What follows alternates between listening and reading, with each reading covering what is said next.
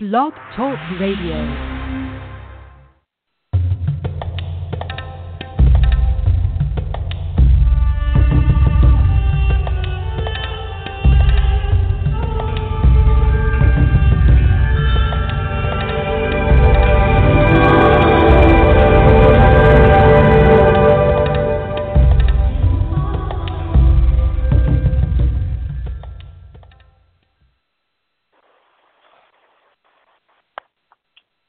Version containing many of the interesting parts of the flat earth theory.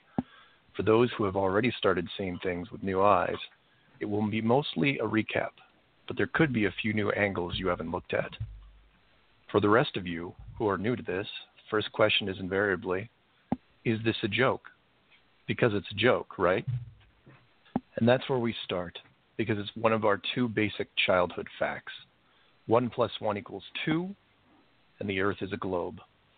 We're taught this before almost everything else, and that right there should give you a clue on how serious this secret is. But for those who have forgotten their history, here's the modified Men in Black version.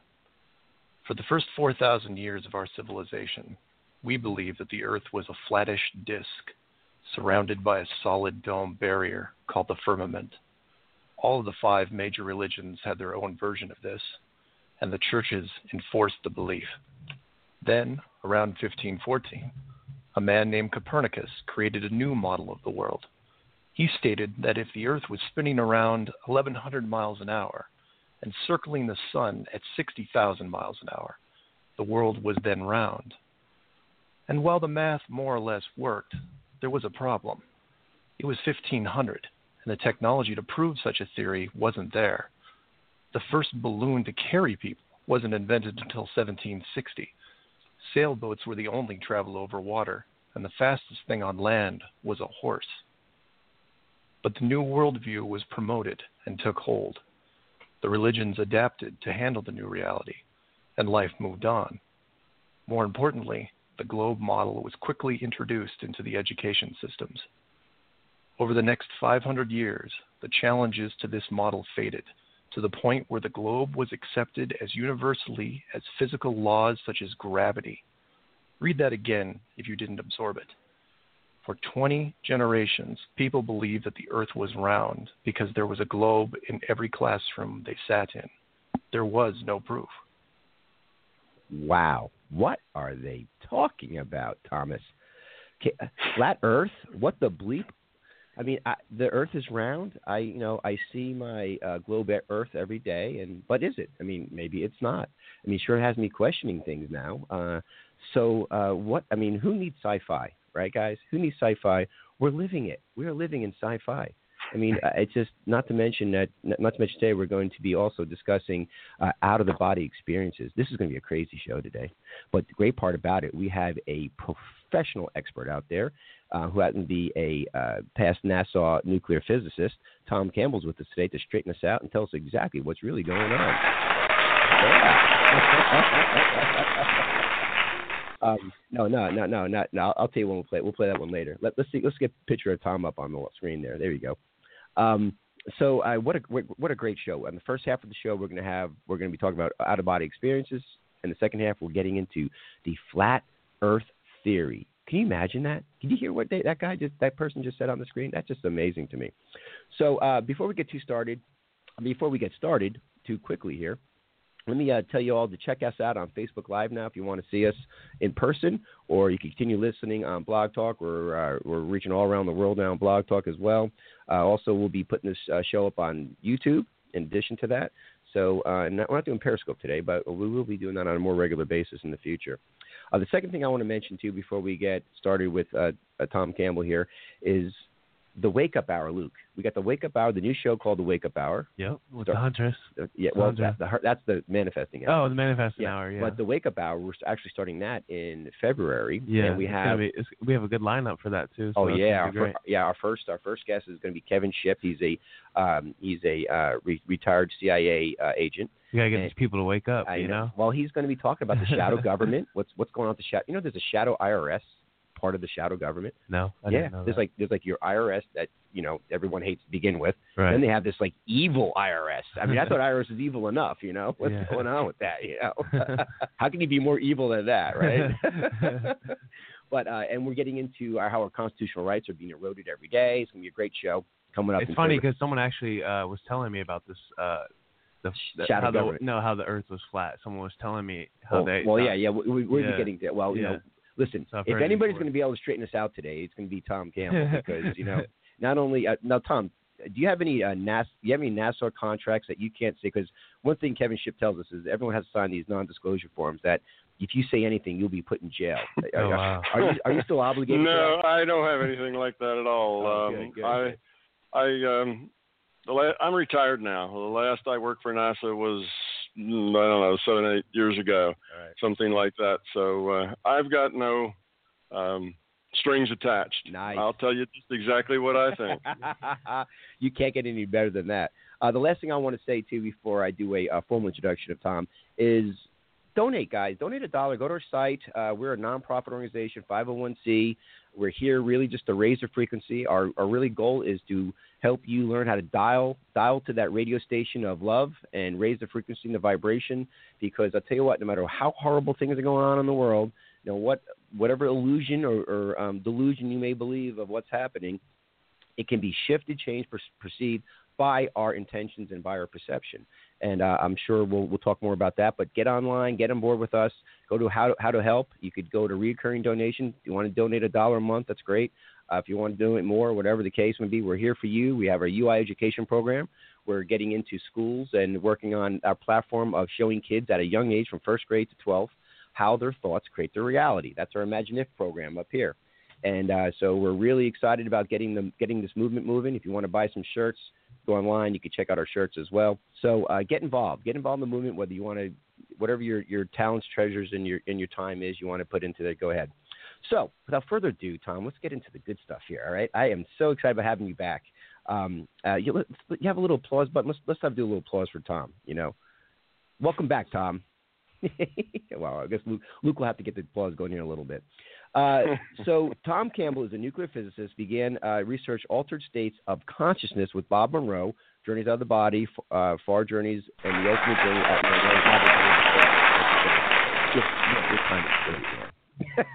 you played it, by the way. Sorry, I had the ad ready. but um, the Monroe Laboratory for the Study of Consciousness and Up and Running. These are early drug-free consciousness pioneers. I guess you have to say that because back in the 70s, Tim Leary and the gang were uh, going the other direction, right? That's right. um, uh, drug-free consciousness conscious pioneers helped design experiments, develop technology for creating specific altered states where the main subject of study, guinea pigs, let's say, all all are at the same time. Tom is the TC physicist described in Bob Monroe's uh, second book, Far Journeys. Campbell has been series of explorer of frontiers of reality, mind, consciousness, and the psychic phenomenon for last 40 years. I'm telling you what, and he is all over. He's all over YouTube. You'll see him everywhere. Google. He, you'll. We'll, we'll get to how you can reach him if you want. Um, using his acquired mastery of the out-of-body experience and as a research tool, and that's what they did at the Monroe Institute. They showed you kind of scientifically how you can have an OBE, an out-of-body experience. Uh, inner workings and causal dynamics of a larger system. The result of research unites the worlds of objective and subjective experience under one scientific explanation, thus arriving the goal of generating one unified, comprehensive theory of everything. And that's his latest book. It's called My Big Toe, the theory of toe being the theory of everything. Uh, that bridges metaphysics and physics with one scientific understanding. So, welcome back, Tom. So, looking forward to our discussion today. So much to talk about in a short period of time. Short period of time. um, so people are you know people are tired of the routines getting up to go to work eating this saying that uh, watching tv going home going to bed i mean we have this just general routine this repeti- repetitive rep- rep- repetition in our life that uh, people just want to have uh, some new experience that would not be that with no side effects like i said drug free and to me it seems like what what more can you ask for of a new experience than having an out of body experience I mean, that to me seems like I, I would never, if I was able to do it all the time, I'd probably stay asleep all the time, or at least in my bedroom, and continue doing that. Uh, so let's let's jump right into that. Uh, what what what what's the experience like? OBE. Okay. Well, first we have to understand a little bit about about what it is, and it, um, when you have a an out of body experience, it's much like any other experience in that you see, hear, uh, also you can feel, smell, you know, all of those all of those things. All your senses are engaged, uh, but they're not engaged here in this uh, reality frame that we call our physical universe. They're engaged elsewhere. Now, all that's really being done here is that you are shifting, using your intent, you, you are shifting to a different data stream. and I guess I'll have to explain that a little bit. We live in a virtual reality. This physical universe of ours is a computed reality. Science is getting to that point now. It's that's kind of the big thing going on in science and awful lot of physicists these days think that is the answer because that's the only thing that will um, explain the results of the experiments that they do. So this virtual reality thing has got to be mainstream uh, these days, which is good. That's real good progress. So what that means is our reality is cued. That means we are consciousness receiving a data stream, and out of body is just to shift to a different data stream. It's sort of like uh, being in uh, World of Warcraft, and then you uh, shift over to uh, The Sims or to uh, No Man's Sky or some other virtual reality. It's just a different data stream, right? You're still the same consciousness, you're the same player, but you can just pick up on a different data stream, a different program. Well, that's kind of the way this out of body is. Now, the second thing to understand about an out of body is that in that reality frame, it's not as buttoned down as it is here. Here in this what we call our physical universe, this virtual reality has a very tight rule set, which means it it uh, determines the rules determine energy exchanges here. So they determine everything that we do and everything we can't do. We can't jump 20 feet in the air. Well, there's a reason for that. The rule set doesn't allow it. You see, we don't have the strength. We weigh too much. Our bones are too heavy, et cetera, et cetera. That's all by the rules of our biology. We just can't do that. So the rule set, just like it does in World of Warcraft, your elf only has so many spells, so many hit points. You know, uh, falls off. You know, if he stays underwater too long, he drowns. You see, that's that's the rule set in World of Warcraft. Sims has its own rule set. Every virtual reality has a rule set. Well, in the rule sets that seem physical, like this one, they're very tight rule sets. Everything is tightly managed, if you will, by the rules. When you go into an out of body state, now you're in a different virtual reality. You're getting a different data stream. It's a different virtual reality. And in that virtual reality, the rule set is very small. It's very uh, lax, if you say. There's not a lot of rules on what can happen. So, so, so, so laying down, laying down in your bed, and you're, um, and not not all the time, like not all the time, you can be conscious of your out of body experience. You can be unconscious of it. So you don't have to believe in these or understand these parameters, as you're saying, to still have an out of body experience. No, those parameters are neither here nor there. I'm just trying to make the whole idea of it seem rational to sure. the people who are who are listening here, but that's not important that you that you know all that. Right. It does take a little practice to get to the point where you can let go of this reality and embrace a different data stream. Now that's that's actually more a thing of unlearning than it is a thing of learning. It's not that you have to learn something new, some new technique. You have to let go of all the things that you've been doing. You have to let go of this reality. You ha- your mind has to not be noisy.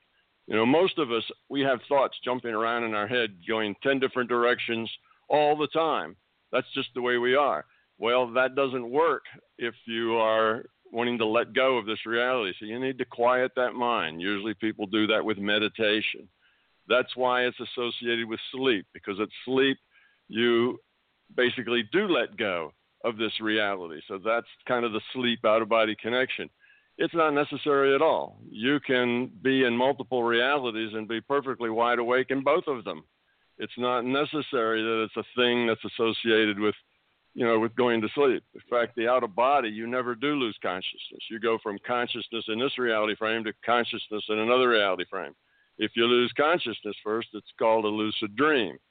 Then you lose consciousness, then you wake up in a, another reality frame, if you will, in the dream reality frame. So my point is that what, what is it like? What's the experience? Well, it, because this this uh, reality that you're going to be in, this out of body reality, is a very has a very loose rule set. What you experience has a lot to do with what you bring to it. You see, in this physical reality, we have a we have a, an arrangement here for feedback that says what we put our intent on. If we have a focused intent, that focused intent can modify future probability. You see, but it takes a while to do that. It's not instant. You don't say, "Oh, my intent's this," and then poof, there it is. It doesn't work like that. It takes a long time because of this rule set. When you're in out of body, it's very quick. So if you get into the out of body state and you're frightened, you have fear about something might get you there because it's the unknown, and we tend to be afraid of the unknown. Then what you'll probably find is something scary and something probably will get you there because you'll manifest that because that's what's in your mind you see? So much of what you're going to see in this in this out of body state will have to do with what you bring to it your fears. So the first thing if you don't want to be constantly meddling in your own game here you know creating things there that then you have to deal with you have to get rid of the fear.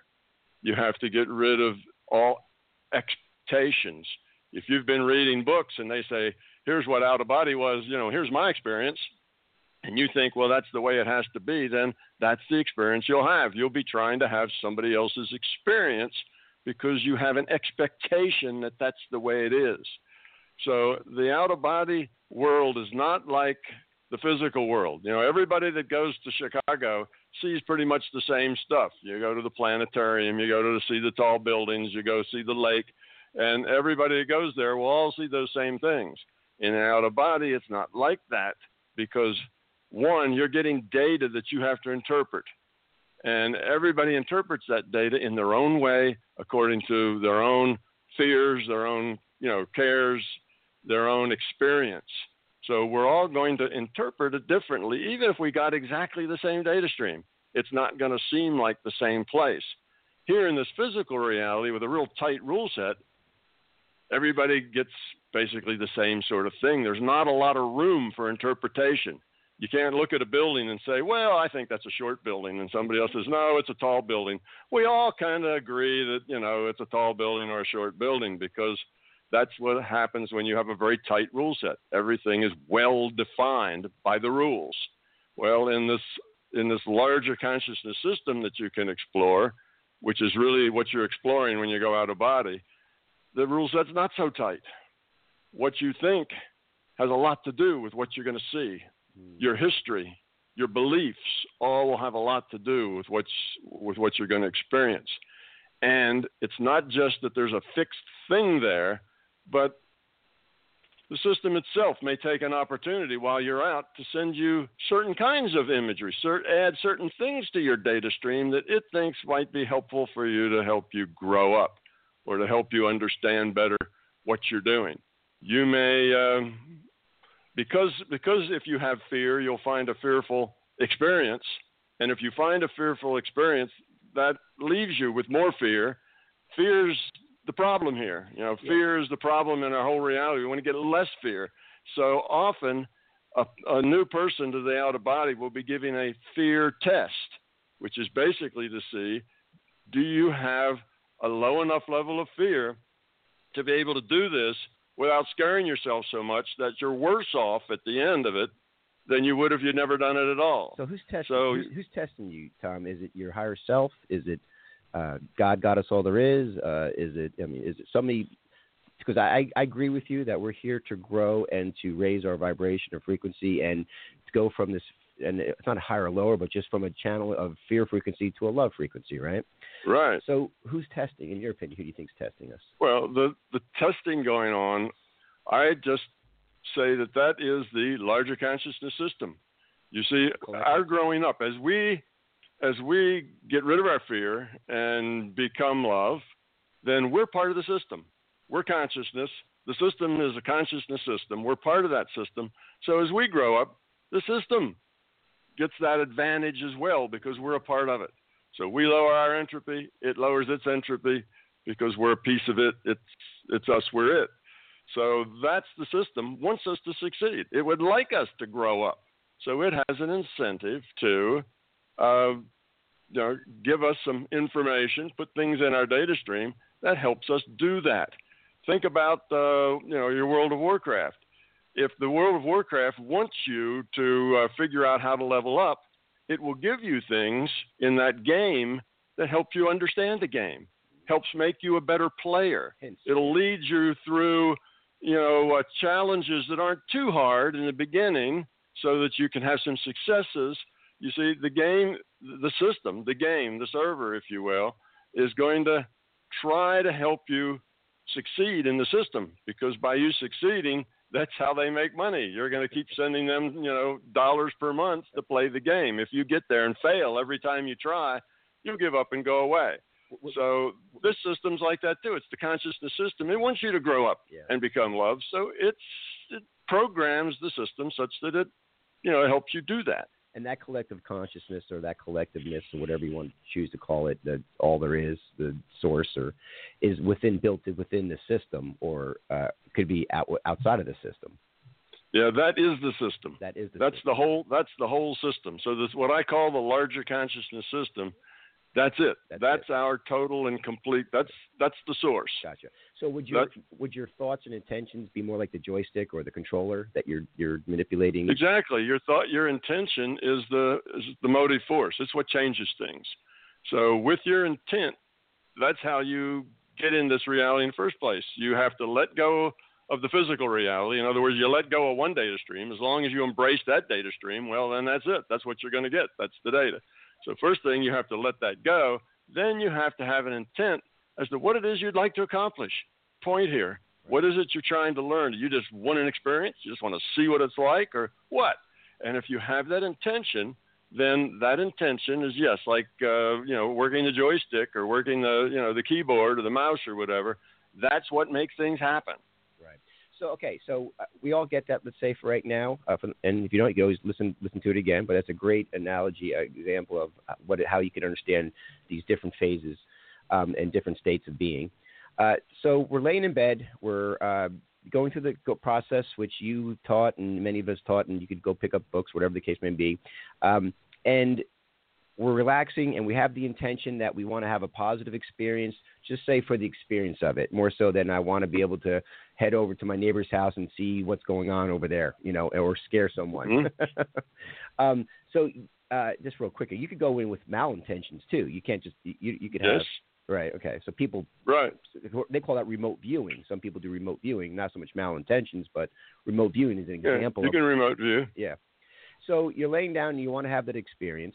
Um, what's the process of what happened? You actually physically feel yourself leaving your body? What, what describe now? We're in the game. What's the physical experience we're going to be looking Okay. at? Okay. Now that physical experience will change with time. In the beginning, because you don't know what to expect, you kind of create things that show you or they give you signs, if you will. It gives you ind- indicators that something's happening, that you're just not lying in bed. You need these indicators, otherwise you find you feel that you're just lying in bed, nothing's happening at all. You won't notice. So because you need indicators as a beginner, you'll get indicators. One of the things you may start to get is you may feel your body starting to vibrate. It's almost like you're, uh, you know, a, a flag, you know, in the wind. It's kind of shaking and vibrating. You may hear buzzes. Sometimes people feel electrical shocks. Often people will find themselves in what they call sleep paralysis. Hmm. That is, they can't move. They're lying there, and now their mind's awake, but they can't move anything. They feel like they're paralyzed, and that usually is followed by panic, which is you know followed by lots of fear, and then they somehow burst awake, and now they're afraid to do that again. But all of these things are just indicators to let you know. Well, when you let go of the data stream for the physical reality, then you're not going to be operating your physical body anymore. You've let that go. So that's all the sleep paralysis is, is that you're letting go of that reality. And as you do, you know, you're letting go of the body as well. But that frightens people because yeah. they, you know, that's a new sensation. So it takes people a long time to kind of work their way through all these sensations. And that can be part of your fear test in the sense that let's say you get this vibration state and the vibrations start to get violent. You see, well, does that start to worry you? Do you start to get up, you know, worry, oh, what's going on here? Am I going to be ripped to shreds or what? And now you're in a, you know, back to panic, back to fear, and then the whole thing's gone. Well, the way to handle that is just flow with it. Let it go. Let it be whatever it is. You know, it's like you're on the you're on the the horse that's never been broken before, and you're going to have to ride it till it settles down. You know, have that idea. So you just relax and go with it, and then what happens is the system sees you're not frightened. Okay, let's go to the next step, and then the then the vibrations will settle down, and they tend to go away. Well, I say this is all happening in the beginning. Afterwards, after you kind of master this, it's not all that hard. You don't have to lie down. You don't even have to close your eyes.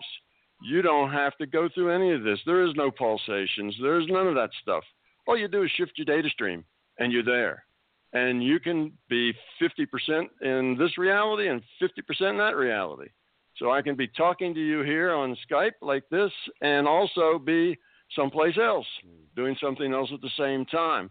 See, it's easy. You can you know, if you had two uh, monitors and two processors, you could switch back and forth between, you know, The Sims and, and World of Warcraft if you wanted to, right? It wouldn't really be a big deal. You could have them both up on the screen at the same time, and you could really be playing both of them. It's not that big a deal to do that.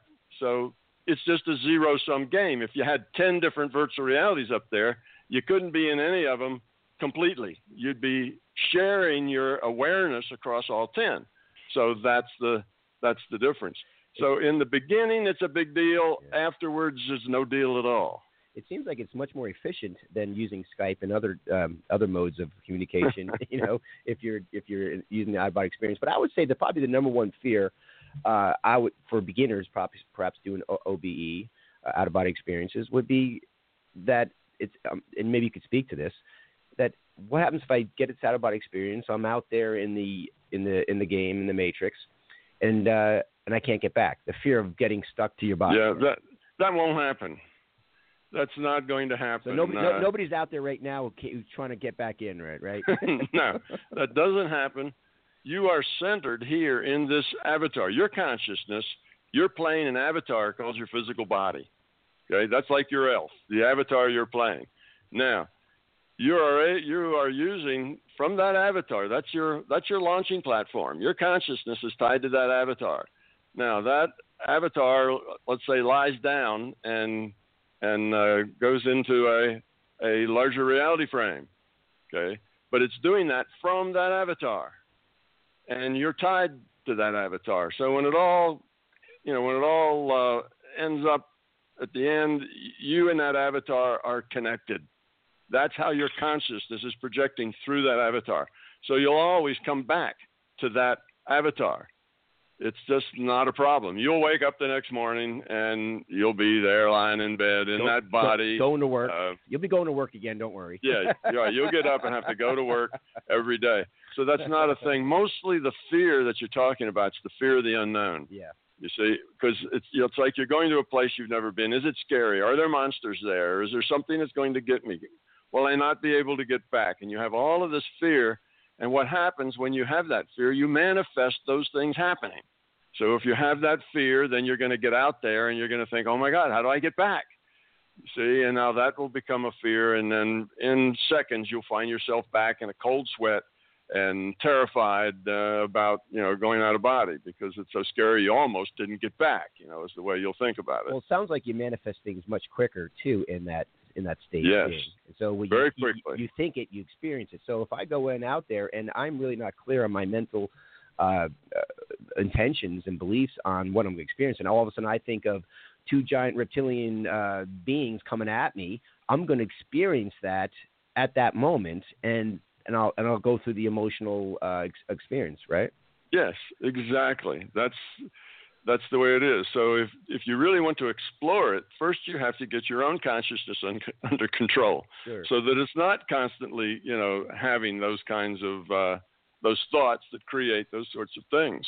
Otherwise, you'll never know whether you it's what what you're seeing is what you're creating, or something outside of what you're creating. So first step, you have to get your own mind under control to where you can just let all that go. That's why we always start with meditation because that's of getting your mind under control, of emptying out that mind so there are no thoughts there. Well, when there are no thoughts there, now what you see and do is, you know, outside of you rather than being created by you. Right. So that's why meditation is a is usually a first step. And if you don't do that on the first step, then your experiences tend to be a little wild and crazy because your your consciousness is a little wild and crazy. Sure. Let me ask you a trick question here. Uh, tricky question, I should say, not trick question. So, if our imagination and our thoughts and intentions creating is, are, is creating this experience when in, in the out of body experience, Mm-hmm. how do you distinguish between, or is there a distinction between an actual uh, other entity, let's say an alien, a real life Mhm. alien, versus the manifestation that you're creating with your own imagination? Okay, there is there is no uh, tag that comes with the data. In other words, there's several sources of data. There's a source of data that's just outside of you. That's the source of the data stream. Okay, that there's there's that source. But you can also create data. That's your imagination. And when you create that data, you get that data just you know becomes part of your your data stream. Right. There's no flag on it that says this is data you created and this is data that's different, you know, and one of them's in the red range and the other's in the blue range or something. It's not like that. Data's data. You get it all, and the only way that you can separate it is with experience. You have to have experience. First, you have to learn to quiet your mind. Then you can actually get other data besides just your mind flying around all the time. Otherwise, nothing's coherent if you don't quiet your mind first. Then you have to go to, let's say you have an experience and you talk to some non physical being and you have a conversation. Okay, now that you've done that once, you can reconnect just by intending to reconnect to that individual. Okay, that will reconnect you to the individual. Now, if you have this conversation once, you'll have no way of knowing whether that's real or whether you're making it up. But if you have this conversation 20 times, going over all sorts of things, you very quickly will know whether this is the same kind of stuff that's in your head or whether it's stuff that you'd never thought of before and is completely outside of your head. But the real the real question here isn't is it real? The question is is it useful? Hmm. Does this help me grow up? Is this significant? Because yes, you may be talking to yourself and it may be significant. Or you may be talking to yourself and it may just be garbage, you know, just yeah, three-headed monsters or something. So the point is, is it significant? That's the real Question. key. Are you growing up from it? Is it are you learning something? After a while, you'll know whether this is outside or inside, but it takes some time. So the biggest mistake most people make is that the first time they run into something, they start to question it and judge it. Is this real? Did I make this up? Inside of me, outside of me? What's going on here?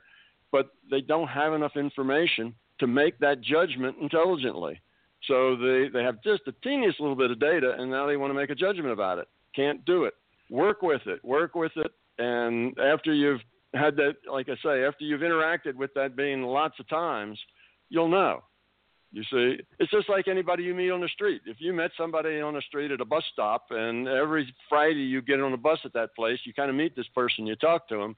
You know, the first minute that you spend with them, you really don't know anything about them. You have no idea. But if you talk to them like that every Friday, you know, for a year, you'll know something about them. You'll have a sense of them. You'll know are they real? Are they nuts? You know, do they have you know good thoughts? Are they good people? Are they bad people? You know, you'll have a, a whole better idea about them. Then you can make a judgment as to you know the value and the worth and the reality of that individual but not on the first 30 seconds that you you know exchange information with them you can't judge then you don't know So it's the same way. You just have to spend time there doing things, repeating things to the point that you do eventually know where the source is and is this outside of you. You know when you get things that are just not in there. You get Right, right. ideas that surprise you. Yeah. You get things that just don't make sense. Uh, you just get things you know are not you. Besides, it's valuable. It's giving you information that's not information that you've ever thought about. And eventually, you get the sense of who they are, what they are, and uh, whether or not it might be your imagination or not. But no, there's no guarantee what it is. And you can get mixtures. You can be getting part of something from outside of you and making up stuff about it at the same time. That's why to get your own mind under control first. Otherwise, you never know really what's going on. Wow, that that's fascinating. In fact, it's that's so fascinating. It's mind blowing that it, you know it's- hard enough to go through our reality here and to find out what's true, what's not true, just by the media or whatever else.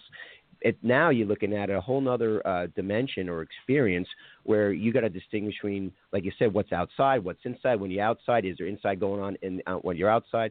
It, it's fascinating. It is so intellectually stimulating. I just find it find it amazing that Yeah. you could have that experience. I have two more Yeah, questions. there's there's one other there's one other thing too that makes it even more complicated. Yeah. Here we have a very buttoned down reality, right? Yeah. It's a very tight rule set. Yeah. Well, things happen. You know, things are very consistent here because of that rule set. When you're not in that kind of a tight rule set, your ability to interpret the data is dependent on your experience there. You see, well, that's sort of like that here. I mean, but if we go to New York and then we go to Chicago and then we go to LA, you know, they're all similar. You know, they're all big Yeah. cities. They're all full of people. They all have, you know, big buildings, that kind of thing. They're all pretty similar. So we get to the sense of what a big city's like or what a small town's like. So we can kind of very quickly come up on experiences and sort them into buckets of things that we're familiar with. When you go to an out of body reality where the rule set's very loose, you don't have that. Now you have to interpret the data, but it's not like anything you've experienced before. Mm. You see, it's sort of like seeing a big city for the very first time. You don't know what to make of it. There's no reference. You're overwhelmed by it. There's no Yeah, you don't know you don't know how to get around in it. It's Yeah. just totally mystifying. Yeah. After you've lived there, it's not like that. So that's another thing you have. Right. You don't have experience there. It's very hard for you to interpret what that data means. But after you've been there, after you've lived there enough times, Right. now you can kind of understand how it works and get the lay of it. So it takes experience, which takes time, and it takes mental clarity, and that's not quick. That's why most people have a real hard time with it Sure. because it takes a lot of time to work all this stuff out. It's practice and experience is what you with anything in life. Honestly, even even out out of life, it's out of body experience. it's the same thing. Uh, two questions for you, real quick, before we do a quick break. We're gonna look. We're gonna do the short break. uh, Okay. But if- if- two questions. Then I want to talk a little bit about at the rest of the show, a little bit about the flat Earth. Um, say you're caught up, you're in the out of body experience, you've been meditating, you kind of got past some of the preliminary fears, and you're experiencing that you what you want to experience, and all of a sudden a negative or scary thought creeps into your head, and you Mhm. and you don't want to lose it where you, you you come back, snap back into your body again. But what are some suggestions that you'd give somebody to be able to to redirect themselves and get refocused into whatever their experience is at the moment? Well, the the only antidote for fear, and that's what that scary thought that comes into your head has is, comes from a fear. Yeah. The only antidote to fear is courage. So when that when that scary thought comes into your head, you just have to have the courage to accept that and deal with it. So if you're out of body and you suddenly get this idea about, gee, I've been out here a long time, or well, how much time? You kind of lost track of time, and um, you know, and you have this idea maybe you can't get back. Just have to have the courage to say that's okay. Everything will happen however it happens, and I'm all right with that. You see, you need that attitude. So if you say, "Wow, I'm out here all by myself," you know, if some big monsters came around, you know, I'd be easy pickings. You have to say, "Well, that's okay. I'll deal with the stuff as I deal with it." So the antidote for fear is courage. You just let it go, accept it, You- you and go- you go know through it. you You- have to have that through it. feeling. You know, in the beginning, when you get that fear of I, uh, maybe I can't come back, maybe this will be the end of me. Maybe I'll die. People will come in in the morning and my dead body will be lying there in the bed. You have to say, that's okay. I'm going to do this. I want to do it.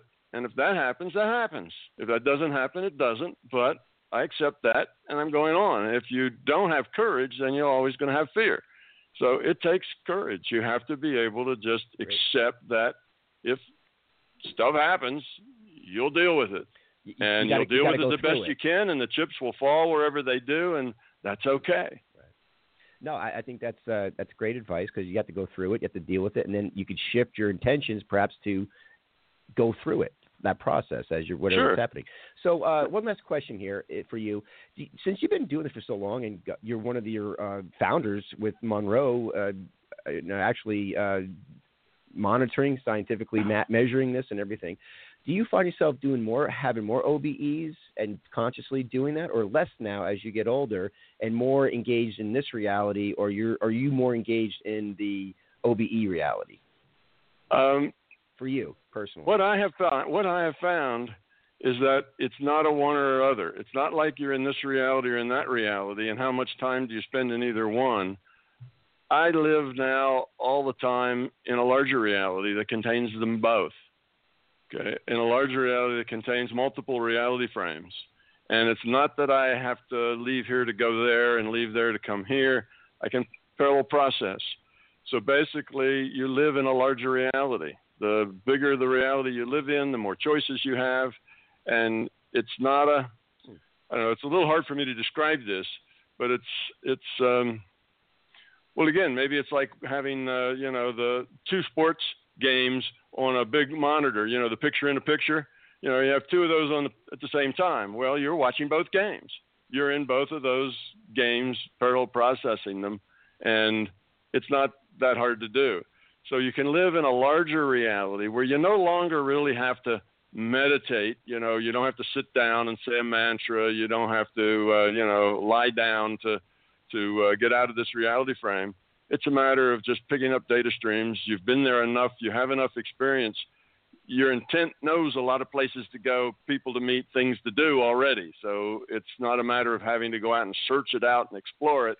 You just do it, connect to it, get the data you need, and eventually it's not even um, like most things. It's it's not even a matter of your intellect saying, "Oh, now I want to do this" or "Now I want to do that."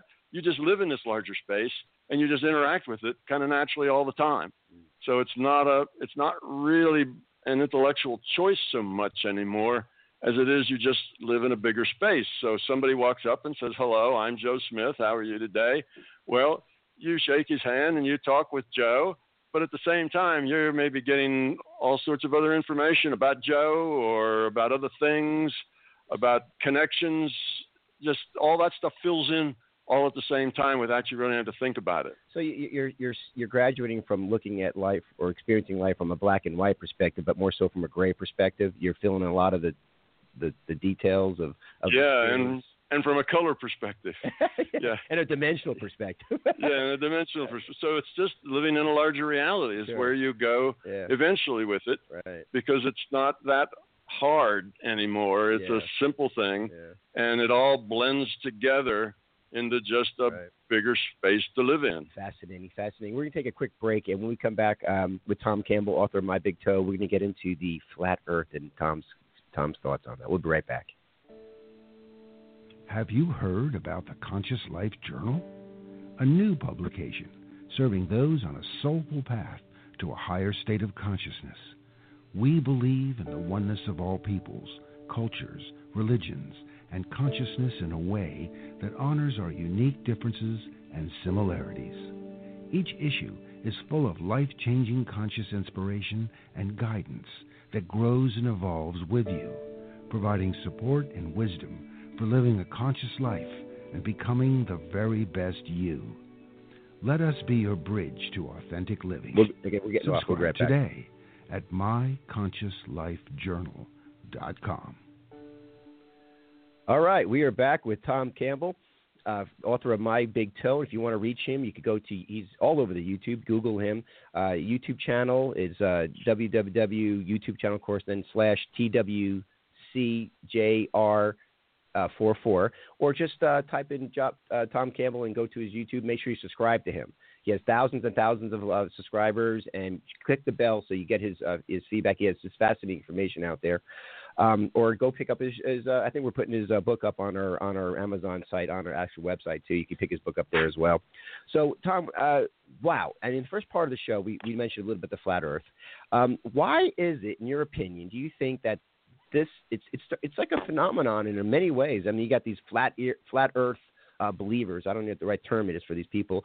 They're coming up and really truly believing that the Earth perhaps is not a globe, but it's actually flat, and perhaps maybe it's not revolving or rotating around uh, the stars and things like that and the sun, but maybe that's rotating around the Earth. It's just it's, it's such a concept that most, and I'm a very open-minded person. I've learned this time point in my life to be open-minded and uh, walk lightly because things are just not what you think they are out there. But what, what's your what's your take on that, and um, perhaps maybe how you can relate that to the virtual reality aspect of it? Okay. Uh, well, first, your your idea of, of walk lightly and uh, you know not just throw anything uh, just because it disagrees with the way you think about things. That's a real good idea. That's what I call open-minded skepticism. You have to always stay open-minded and always be skeptical of everything.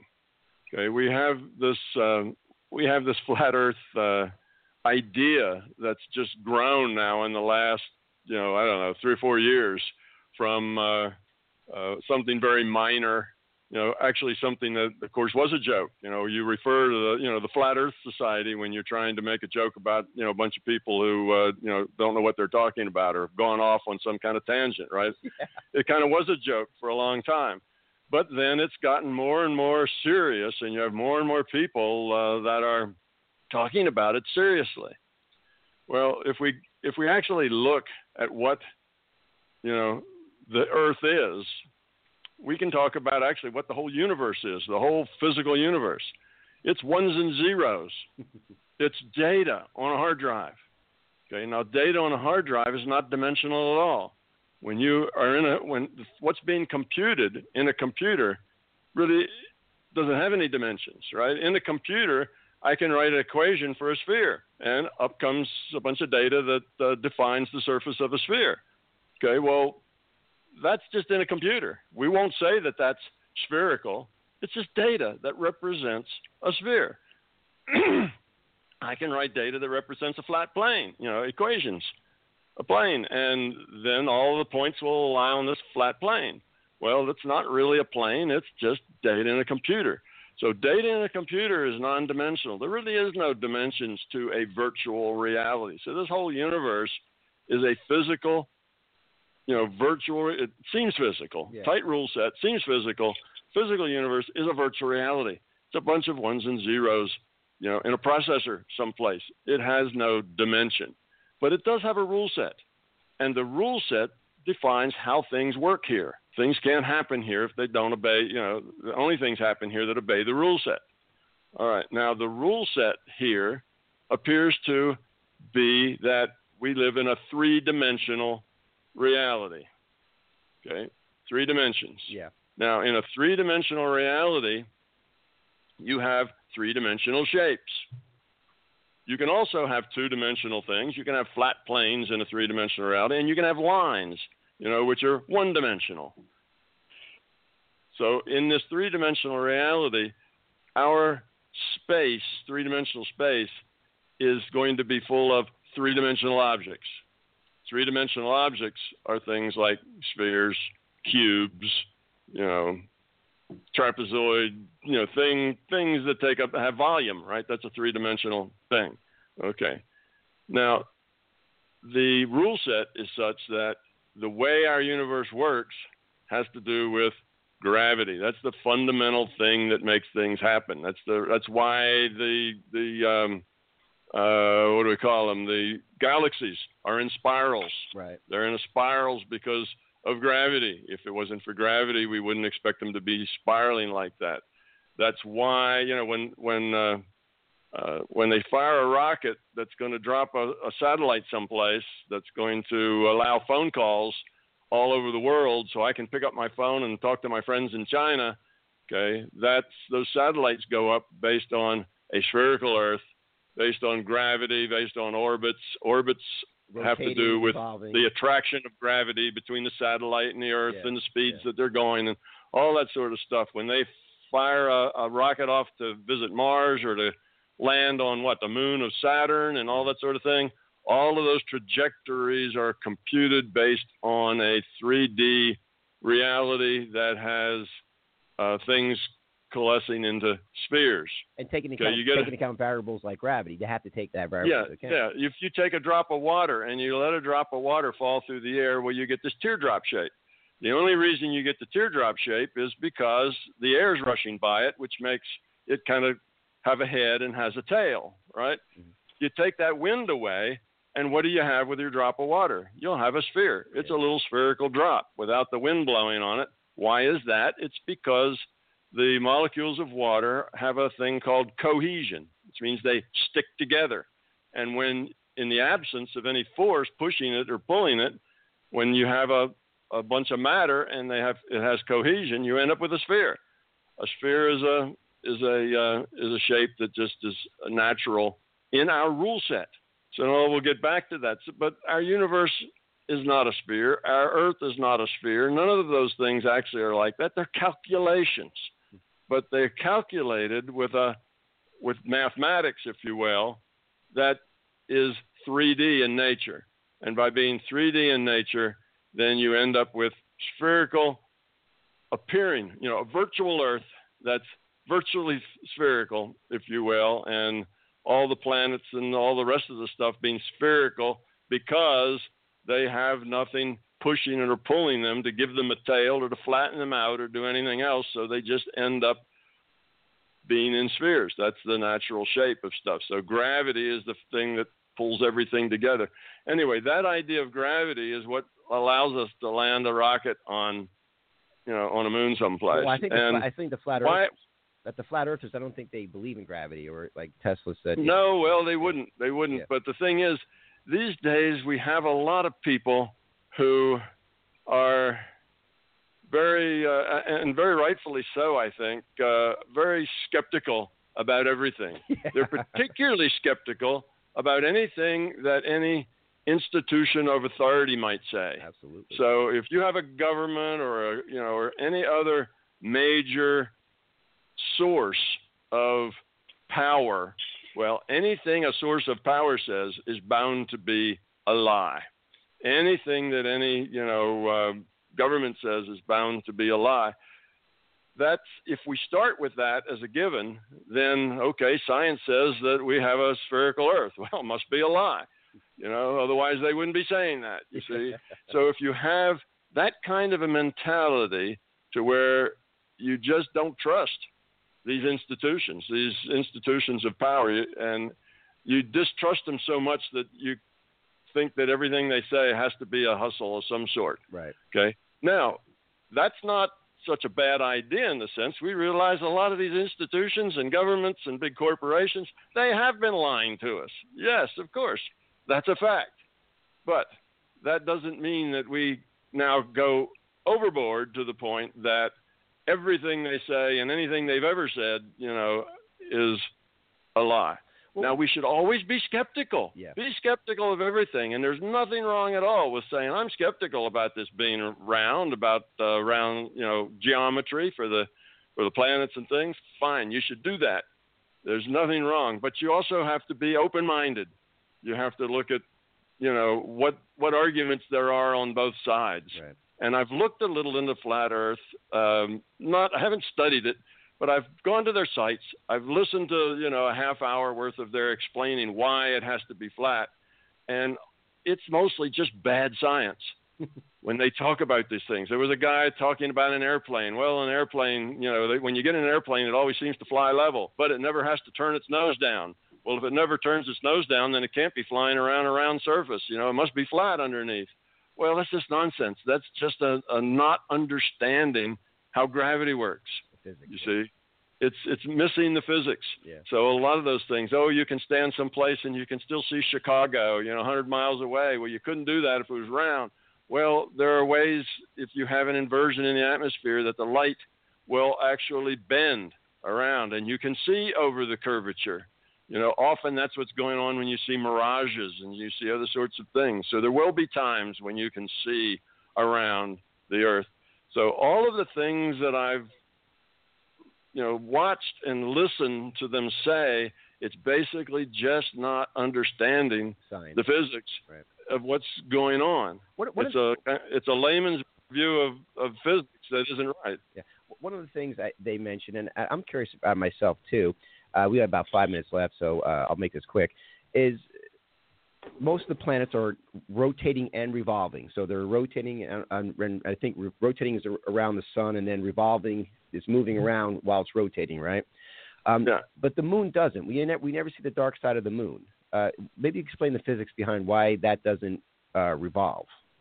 Well, it does. Okay. It it goes at exactly the same frequency that the Earth does. So as we, you know, as the moon goes around us, Yeah. you'd think if it would just we would sometimes see the back and sometimes see the front and so on as it went around us. But it's turning so that it goes one revolution as it takes one revolution around us. So it takes a revolution around its own axis as it actually, you know, takes a path around us. So, So- it always keeps the same side facing us. Okay. Now, remember, this is a virtual reality. Yeah. Okay. Now, virtual realities can do almost anything. virtual realities uh, are very, uh, uh, there's very few constraints on what you can do in a virtual reality. So you may find all kinds of interesting things, and, and that moon might be an interesting thing. Say, well, okay, it's perfect, it's perfectly synced with our our own, uh, you know, our own revolution and the moon's revolution is perfectly synced so that you always see the same face. Well, how does it be so perfect? You know, how is that that it can be that perfect? You'd think over time, over millions of years or billions of years, it'd slip a little bit and, you know, different faces would show, that sort of thing. Well, maybe they have. It's just on a time scale so wide that we don't notice it. We don't notice what anybody saw of the moon, you know, what, 20,000 years ago? Right. There's no written language, no photographs, you know. Yeah. There was no way to pass that information on. So we don't know that there haven't been changes. But still, in a virtual reality, you can make it exact if you want to. Amazing. You know, I, If you want to, you don't have to, you know, you can do pretty much whatever whatever you want. to me how we have that ability to do that since we're able to be the creators of our virtual reality. You know, and, and real quick, I know we got, we got to get going here, um, and I can't thank you enough for uh, Tom coming on and kind of explaining and bringing some uh, real science and light to these topics. Uh, in fact, I yeah, we have to get you back on again. There's so much more I have to ask you, but um, uh, it, it, really the reality of since we're all made of energy, the reality is it may not. It, the both theories may be off because we're like I said, data that we're interpreting and and if we looked at we we would look more like a matrix experience of data and numbers everywhere if we really probably tied into our true reality but anyway uh, you guys been listening with uh, tim and To- tom campbell here with uh, with my author my big toe. And if you want to reach him go on youtube definitely and check his channel out subscribe to him. Uh, tom I, again thank you so much. It's been fascinating eye-opening and i can't wait to hear it again and watch it as well. And uh, we'll we'll see you again soon okay? All right. It's been fun being here. same here. We'll talk to you soon. Thank you guys